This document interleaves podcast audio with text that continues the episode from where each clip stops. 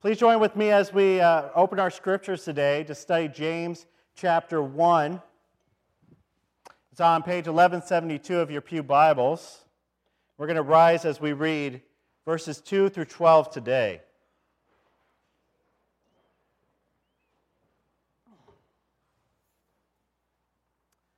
James chapter 1, verses 2 through 12. Consider it pure joy, my brothers and sisters, whenever you face trials of many kinds, because you know that the testing of your faith produces perseverance. Let perseverance finish its work so that you may be mature and complete, not lacking in anything. If any of you lacks wisdom, you should ask God who gives generously to all without finding fault, and it will be given to you. But when you ask, you must believe and not doubt, because the one who doubts is like the wave of the sea, blown and tossed by the wind. That person should not expect to receive anything from the Lord. Such a person is double minded and unstable in all they do. Believers in humble circumstances ought to take pride in their high position but the rich should take pride in their humiliation, for they will pass away like a wild flower. For the sun rises with the scorching heat and withers the plant, its blossom falls, and its beauty is destroyed. In the same way, the rich will fade away, even as they go about their business. Blessed is the one who perseveres under trial, because they, having stood the test, will receive the crown of life that the Lord has promised to those who love him. May God bless this great reading of His Word today. Please have a seat.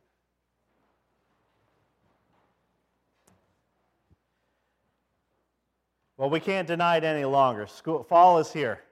School season has kicked in, and it's almost invariably at the start of the school year that my kids, groaning and complaining over their homework and having it back into the routine, will come up to me and ask me a question. And they will say, Dad, is there ever a time in our life where things will get easier instead of harder? After I'm done laughing for five minutes in their face, I tell them, Kiddo, you already had it. It was the first week of your life. And all you had to do was eat and sleep and poop, and other people took care of you and cuddled you and did everything. That was, that was cushy. You already had the easiest time of your life. But then I ask them as their faces fall and they look at their math homework, I say, But would you really want to go back to being a baby? Would you really want to go back even two or three years ago and be younger when you really couldn't understand as much, you couldn't do much of anything? And they ponder that and they say, No, we wouldn't want to go back. Of course not, Dad. I like where, I like where we are now because they, lo- they love that they can connect with their friends that they've grown to be able to read chapter books, that they can go and create things that their mind imagines. And so they wouldn't want to go back in their life because they've struggled. They've had that pain and struggle of growing. And so they want to keep those accomplishments, keep those achievements. And I can relate to that. I know nostalgia is very powerful. And often we look back on our lives and we go, man, I, I remember when I had hair. Remember when I had energy. Remember when I was young and vivacious and things seemed easier in my life. But would you truly want to go back to that? Knowing that you would have to give up everything you have achieved and accomplished since then. And if I look back at my life, the honest answer is no, I wouldn't. Yeah, I would want a younger body again, but I wouldn't want to trade in the growth of my faith, my family, what I've struggled to achieve in my life for where I am now. And so I take that pain and I thank God for it. I take that struggle and that growth. Well, as we look at James here, I know I made a statement to you last week in our introduction, and I said James is very easy to read and understand. And James turned right around and made my life very difficult because by verse 2, he's already confounding us. He's already saying something that is confusing to a lot of Christians. He says this Consider pure joy, my brothers and sisters, whenever you face trials of many kinds. Is James out of his mind?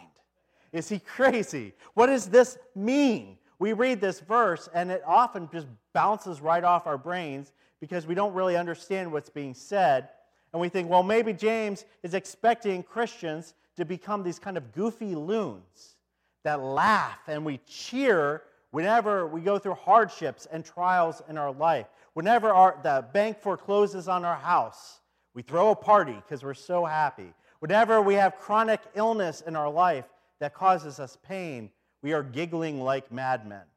That is, that's not what he's saying. He's not saying we are to become Christian masochists. Not at all. We don't hope that we're going to get hit by a car someday so that we finally have a reason to celebrate.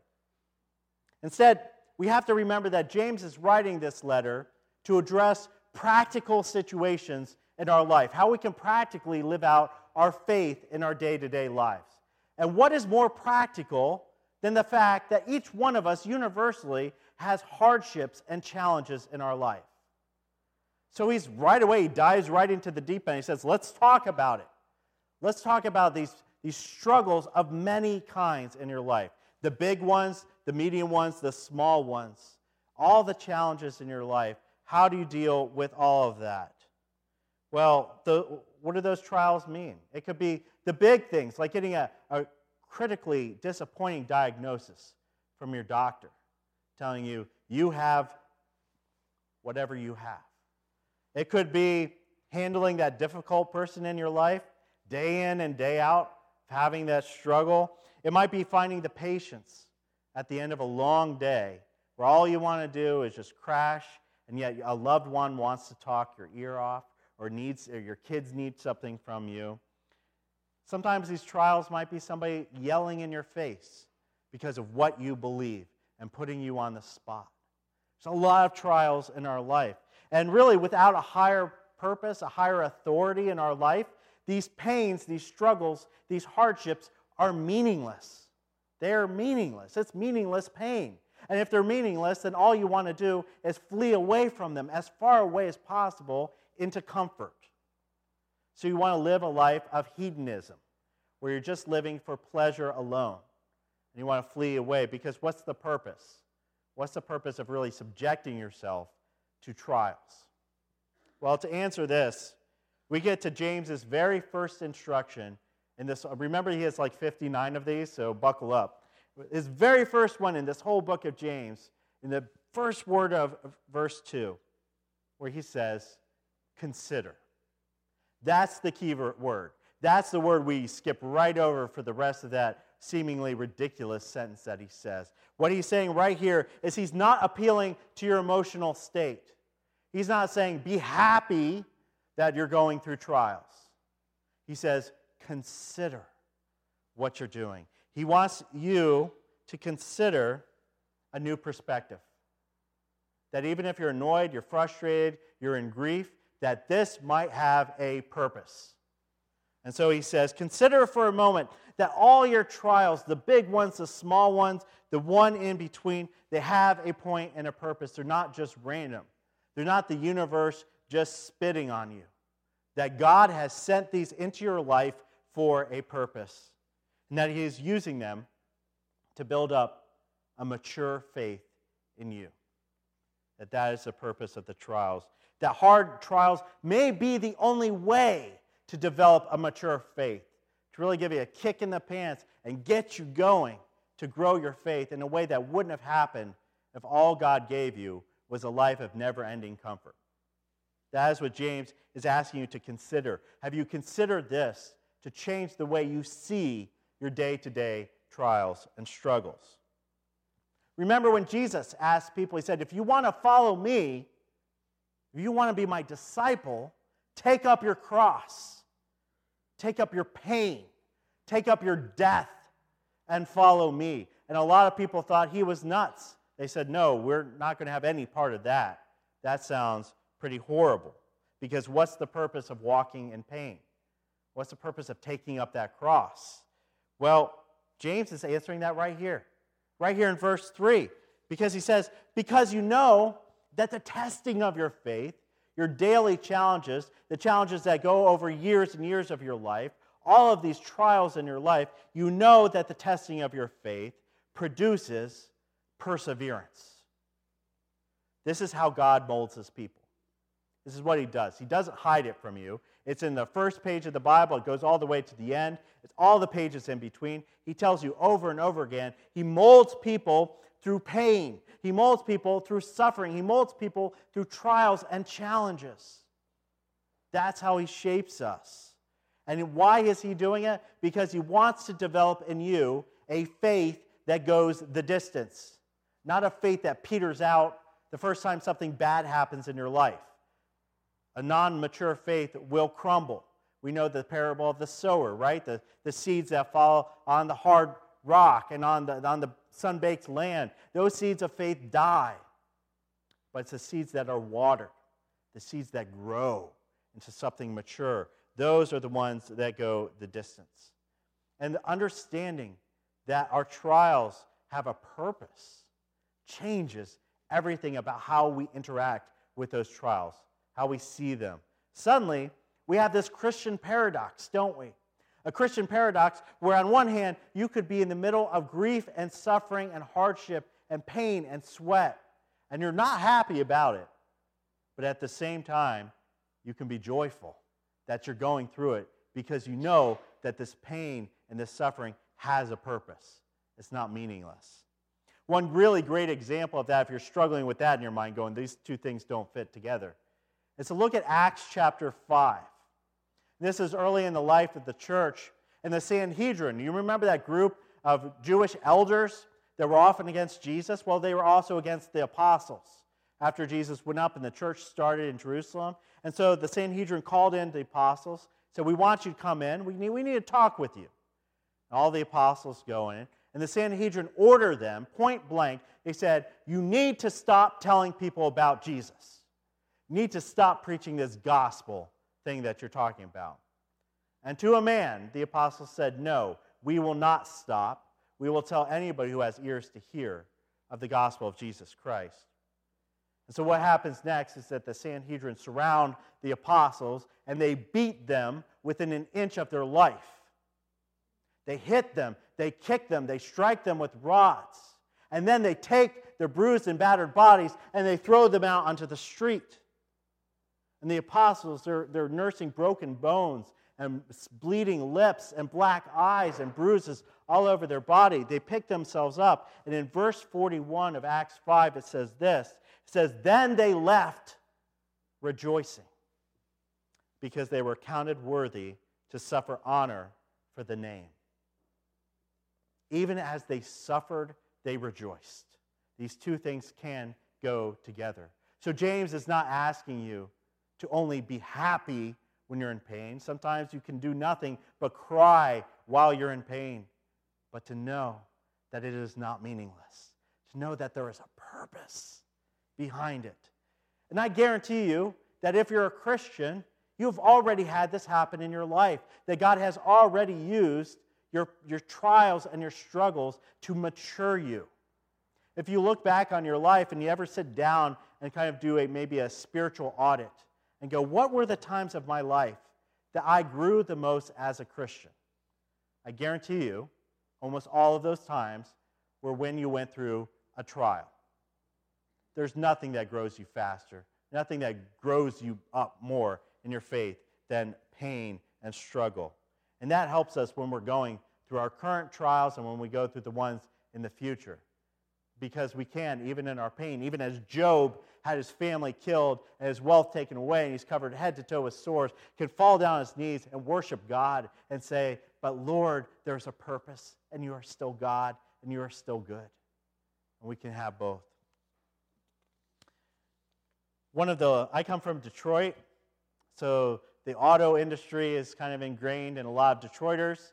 And we know, we know our American brands, right? We know GM, we know Ford, we know Chevy. And one of the, the longest running slogans, the longest running ad campaigns of any automotive industry was Ford. Ford struck on this phrase that was brilliant built Ford tough to advertise its trucks. Do you know when they did that, when they came up with this? I did a little research this past week. 1979. And it has been so popular and so effective that they've used it to this day. Built Ford tough. Consumers love that because they know that the product they're getting, at least according to marketers, won't fall apart on them. That is going to go the distance, that they're going to have this truck for 20, 30 years, whatever. This thing is going to hold together. The heat death of the universe might occur before this truck falls apart. It is built Ford tough. And we love that. We admire things that go the distance. I always love getting a good Christmas present that lasts, that's a good high quality material, whatever it is, because I know I'll have it for a long time. And we think to ourselves, well, what if God is telling us, I want to build you God tough?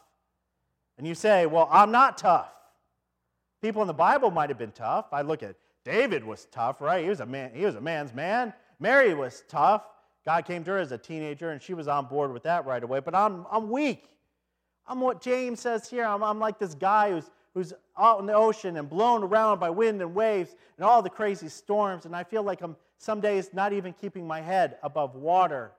I want to be built God tough, but I'm just not. Well, the good news is that James says you can be. You absolutely can be. He says that the next step that God takes in toughening us up as Christians is to ask God for help during the trials. That's actually a part of our toughening process. That God doesn't just foist a trial on your life and cross his arms and say, Good luck, dude. I'm out of here. God, God gives us a trial. And then he says, Now I want you to ask me for help.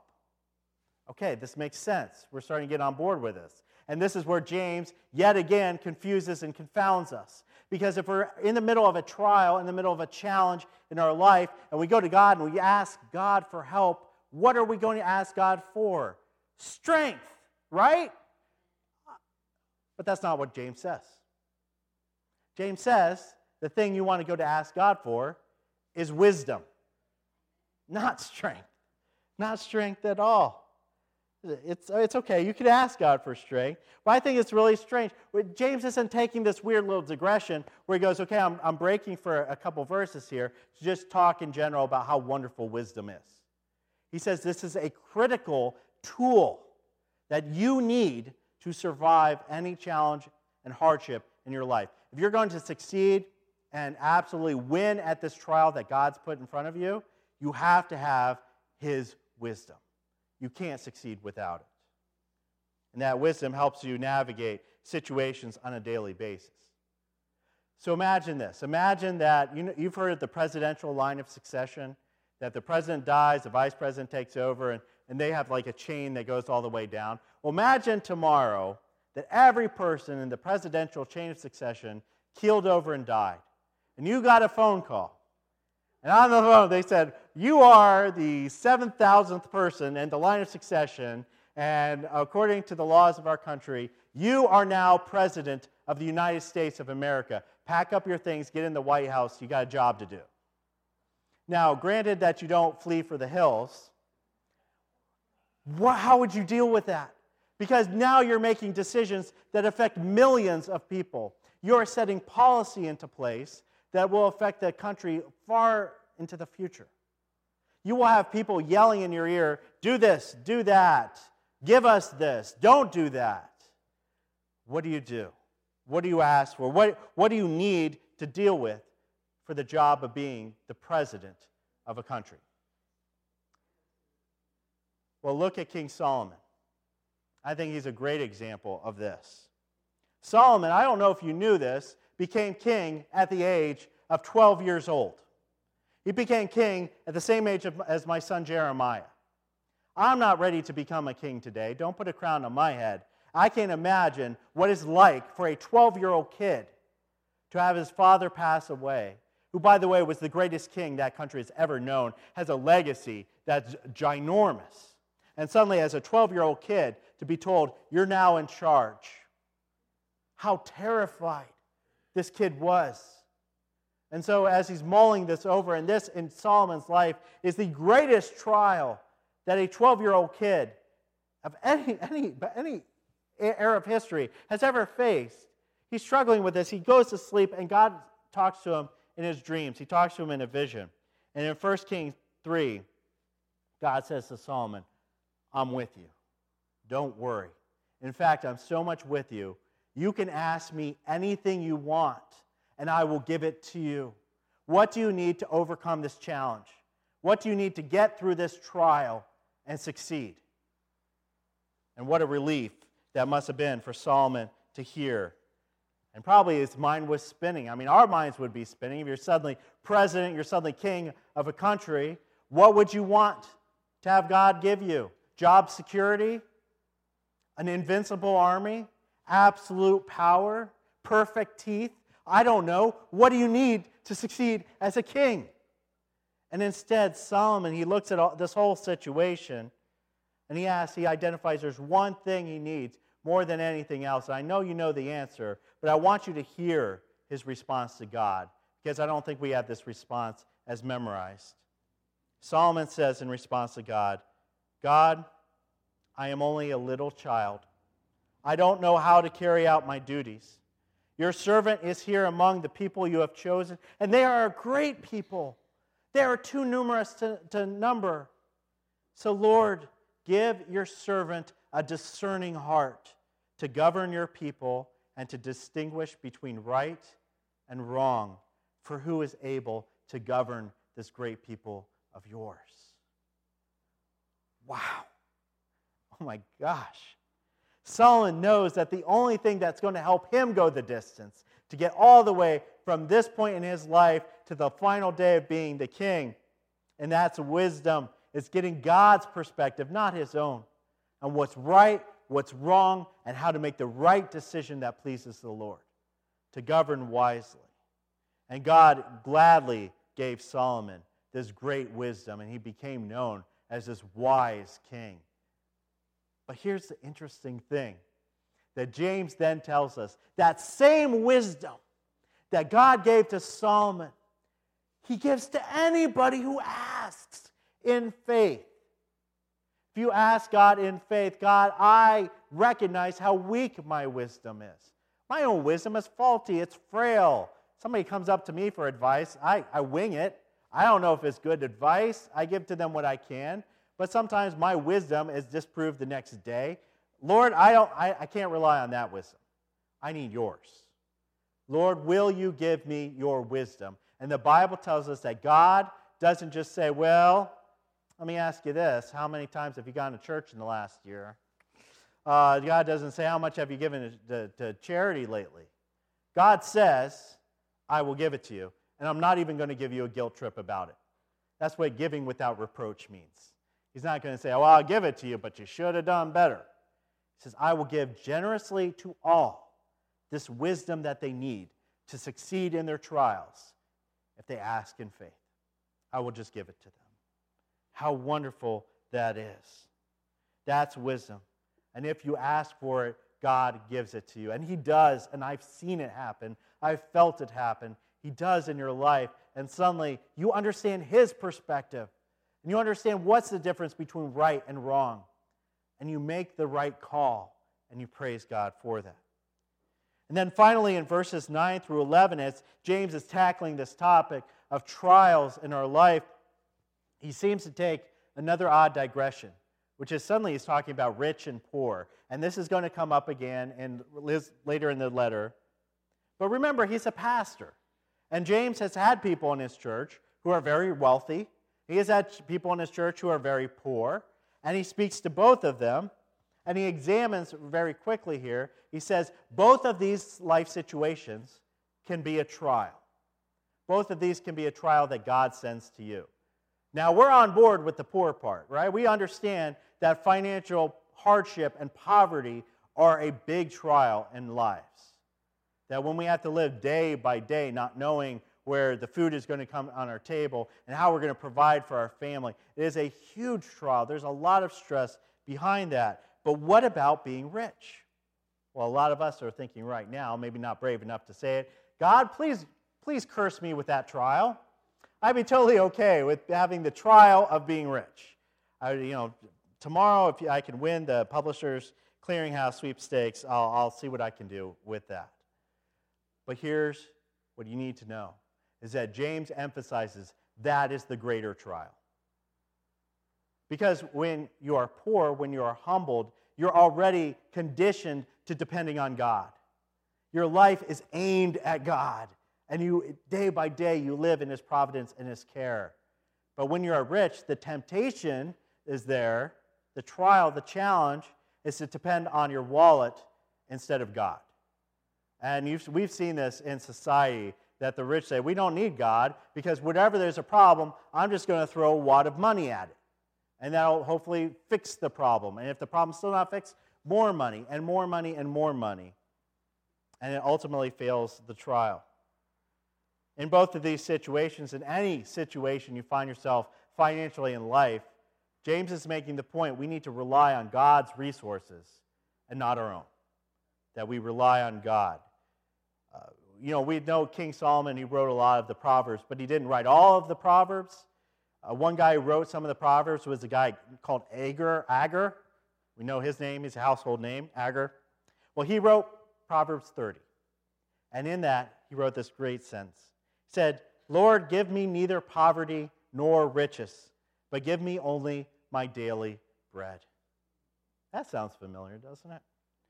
Agur says, Otherwise, I might have too much and disown you and say, Who is the Lord? Who needs God? Or I may become poor and steal and so dishonor the name of my Lord. Agur wanted just enough. If he had just enough, he was content because day by day he knew the Lord gave him his daily bread. My encouragement that I pass on to you is as you're going through your, your trials and your challenges, is to rely on God's resources and not your own to get through these wherever you find yourself. And what are these resources we're talking about? Well, first of all, your richness in Christ, that Christ is in you and He's working in your life and He's always available, that you have a citizenship in the kingdom of God. And not just a citizenship, but if you are saved, you are a son or daughter of the king. You are adopted, and you know you have a place in his kingdom. Another resource is every single word of sacred scripture has so many answers. And I love that when we were singing earlier, Take It to the Lord in Prayer, and one of the verses was talking about how we often forfeit this great comfort we have of praying to God and reading His scripture, all this pain that we unnecessarily go through, that we could have just avoided if we had taken advantage of the words God's given us. The answers are almost always right there in the Bible if you take the time to look and by trusting that God's daily provision for our life is enough. It is enough, and we can be satisfied for that. God's goal in your life is not to make you comfortable in the here and now. It is not to give you great prosperity and wealth. He may do that, he may not to, but that is not his goal. His goal in your life is to mold and shape you for eternity, to make you the person you're going to be forever. And to do that, He will introduce hardships in your life. He will introduce challenges and trials. And when that happens, James says, consider it pure joy. Why do you consider it? Because God cares about you so much. He wants to take you and make you the best you can possibly be. He wants to mold you to become more like Him and to love Him and to work and see everything from His perspective to gain His wisdom so that you can be ultimately happier and more content about the person you are. He wants us to understand that all of this is worthwhile. That when we are in the midst of the, the darkest days of our life, and we go, God, why is all of this happening? That we know it's ultimately for the best thing. And what is that best thing? Verse 12, James says, Blessed is the one who perseveres under trial, because having stood that test, having stood firm, having gone the distance, that person will receive the crown of life that the Lord has promised to those who love him. That one day in your future, you will hear your Savior tell you, You have made it. Stop running. Stop struggling. You've, you're here. You have achieved it. You have won. There are no more tests left, no more trials left in your life, no more pain, no more grief. You are finally here. You are finally the person that I have created and designed you to be. Welcome good and faithful servant, for I love you, and now you can come into my love forever. We want to go the distance. We want to be tough, and we want to grab that prize. And we need to take uh, another resource I didn't mention was the church. Take advantage of all these resources. You are not doing this alone. God is not let, letting you go through this trial alone, but He wants us to ultimately persevere. So let us do that in our lives. Let's pray. Dear Heavenly Father, not one of us wants to pray asking that you further challenge us, but maybe that's an indication of maturing, that we're willing to, Lord, at least to say, Lord, we're willing to go through whatever challenges you deem right for us to mature. Uh, Lord, we don't want to run away. We don't want to go into comfort, but Lord, we want to go into your arms. In the good days and the bad, the easy days and the hard, Lord, help us to live for you. Help us to pass more than we fail in the challenges of our life through your wisdom. Help us to know what is right and what is wrong. Help us to desire your wisdom, desire what you want for us more than what we want for ourselves. And all God's people said.